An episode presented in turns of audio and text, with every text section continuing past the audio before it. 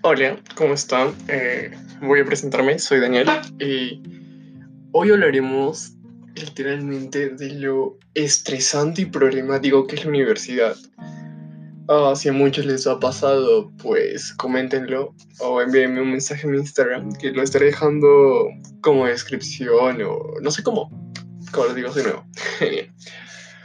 y bueno, eh, solo decirles que tendremos que tener un poco más cuidado. Por ejemplo, ahora, hoy domingo, 10 de noviembre, estoy estudiando inglés aplicado, que literalmente considero que es un curso de relleno que llevo en la universidad, que estoy en cuarto semestre, sí. Y de verdad es muy exigente para lo que es, para los cursos que estoy llevando de carrera, que es más exigente, yo diría me quita más tiempo el curso de inglés. Y yo me imagino que muchos pasarán lo mismo. Bueno, si no es con un curso de relleno o curso de carrera. Pero igual, eso es un, un, problema que siempre sucede. Siempre hay ciertos profesores que, bueno, no sé si era su nivel de exigencia al momento de enseñar o capaz que tengan un problema con las tareas y los trabajos que, uff, en el momento de estudiar, por ejemplo, en inglés manejo un vocabulario de 115 palabras técnicas de, informática y esas palabras las tengo que dar su definición. Y créanme, es algo complicado, la verdad.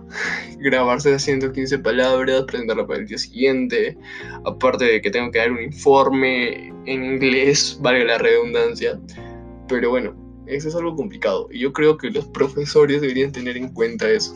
Que no nos tendrían que sobreexigir y todavía en cursos que no son de carrera, como inglés aplicado, que es un curso relleno. Sí, claro, mm, no me malinterpreten. Considero que el inglés es muy importante como para cualquier carrera y sobre todo para algo relacionado al software, que todo está en inglés, pero como les digo, a que te quite el tiempo y no te importe más los cursos que están basados literalmente en la programación, eso está un poco mal. Y por eso quiero saber su opinión sobre esos cursos que les quitan el tiempo o que les sobreexigen más. Claro, si es uno de un curso de carrera, obviamente que te va a quitar el tiempo, pero no como a mí, que es un curso de relleno.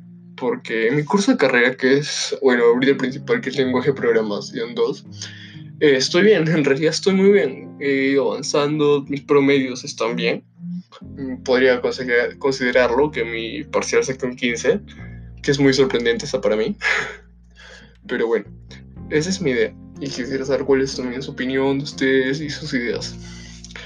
Espero hablar con ustedes en el próximo podcast y claro, el próximo podcast eh, estoy pensando en invitar a un amigo que estudia diseño gráfico, claro. Y va, este es su segundo semestre ya, bueno, sería su primer año culminado y preguntarle por qué escogió la carrera, capaz de los que me están escuchando hay personas que quieran estudiar esa carrera y perfecto, estaría muy bien.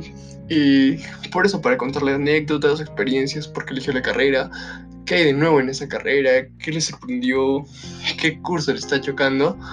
Pero de todas maneras, para que te informen. O sea, siempre cuando alguien quiere pasar una carrera, no sabe bien de qué se trata. Así buscas internet, leas papers. Uf, es muy distinta la experiencia que cuenta uno cuando ya lo vive. Él estudia en la Universidad Católica Santa María, acá en Arequipa. Y bueno, esperemos que nos cuente todo, ¿no? Hasta la próxima. Espero que les haya gustado y disculpen por